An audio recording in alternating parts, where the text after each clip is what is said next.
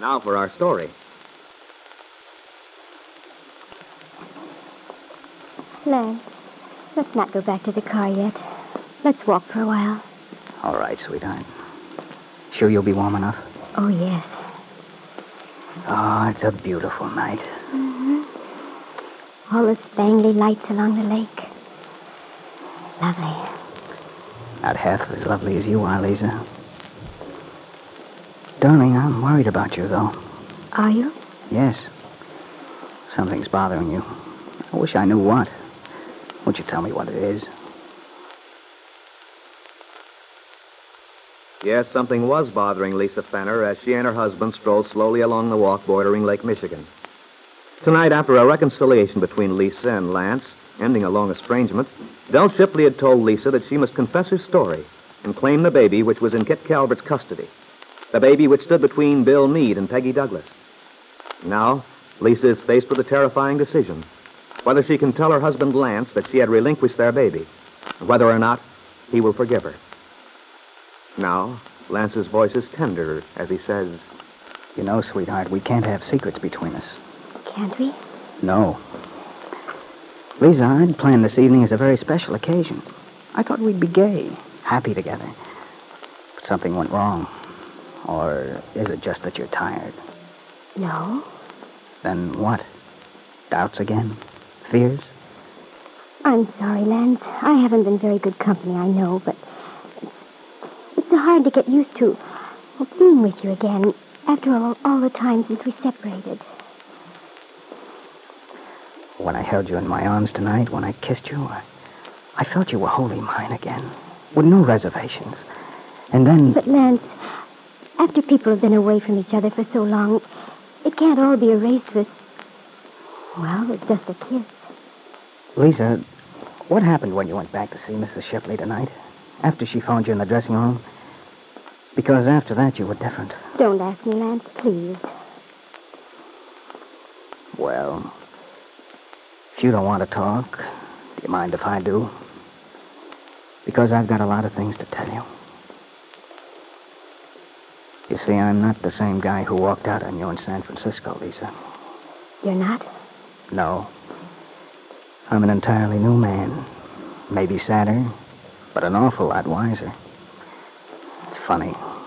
I've learned so much about you since then. Even when you didn't see me? Sure. I learned a lot, too. But I'm not sure it does any good. Maybe too late. It's never too late. Darling, what a model husband I'm going to be. No more pipe tobacco on the floor. No more early morning grouches before that first cup of coffee. I'll even let you choose my ties. that is a confession. you bet it is. Now, after that, can you possibly doubt me? It isn't a question of doubting you, Lance. It's more that I doubt both of us together. I can't explain, but it's it's not just a simple matter of our being together again. I do wish you'd explain. How can I help if you won't tell me what you're thinking? I can't tell you, Lance. Not yet. You mean you might? Later on? Perhaps. I'll have to decide. But in the meantime, surely there's something I can do if you'd only let me try to help. No, there's nothing at all you can do. This is something I have to fight through, all by myself. Lisa, I don't want to hound you. And I can't expect you to come back this first night as if nothing had happened. To pick up just where we left off. But you haven't really given me an answer at all. I've been trying to pretend to myself that you've given me nothing to go on. I couldn't, Lance. I'm not sure.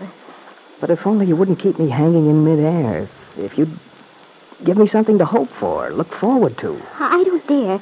I can't be sure. Besides, this dancing engagement I told you about. For the two of us as a team again. I'll have to give them an answer soon. I wouldn't want to go ahead and take a job by myself until I know where we stood. So you see, there are a lot of things to be decided, sweetheart. Yes. Yes, I know. I'd give anything to be able to. Yes? Oh, Lisa, you want to say it. But something's holding you back. Yes, Lance. Yes, something is holding me back.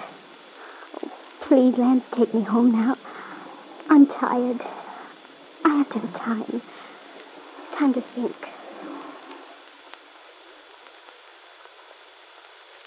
And a short while later, Lance kissed his wife tenderly, watched her enter the door of the apartment she shares with Lily Devon. Lily, who is sitting up in bed, wide awake as Lisa comes in. Well, am I glad to see you. I've been on pins and needles all evening. Couldn't even get interested in this mystery story I'm reading. Well, you shouldn't have waited up for me, Lily. Listen, Sugar, it wasn't a question of choice. I couldn't have gone to sleep if I wanted to. Been too excited. What happened? I thought I'd be able to tell from your expression, but I'm darned if I can. Nothing happened, really. Nothing definite, anyway. Don't kid me, Lisa. I could tell from the look on Lance's face that it wasn't going to be a dull evening. I must say I wasn't really surprised to see him either. Kind of had a hunch he wouldn't take no for an answer when you sent him away before. Well, aren't you going to give me the lowdown? Lance wants us to go back together. Oh, sure, I guess that. What'd you tell him? I. I told him I love him, Lily. I didn't want to, but I couldn't help it. Oh, for the love of Mike, why shouldn't you tell him you love him? You know you do. Swell. Then it's all settled? You guys can have this apartment while I'm in Wakefield. It'll be wonderful. Well, maybe we ought to fix the place up a little. After all, this will be practically like a Wait, second... Lily. I didn't tell Lance I'd go back to him. You didn't? No. Oh, I don't get it.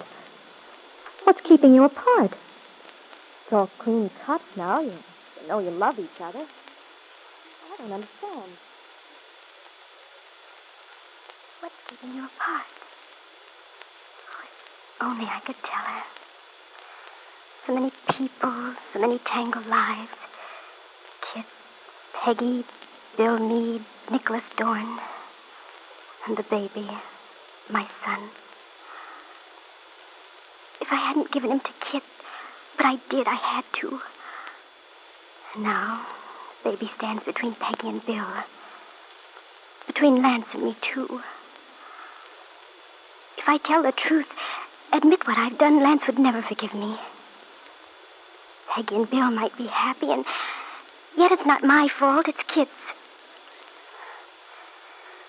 She's made me suffer enough already. And now when I have a chance, I have a right to start over again. Lance loves me. We can build a new life. Peggy's not my responsibility. Kit took Bill away from her. It's not my fault. If Lance and I start over, forget the past, perhaps we can be happy. The baby's well cared for. Even Dell admits that. If Bill got custody of him, he'd have a good home. Perhaps I'll have another child. A child Lance will be proud of. But I can't tell him about this one. Can't let him know I gave our son away. I'd never be able to make him understand how desperate I was. Dell will hate me, but I can't help that either.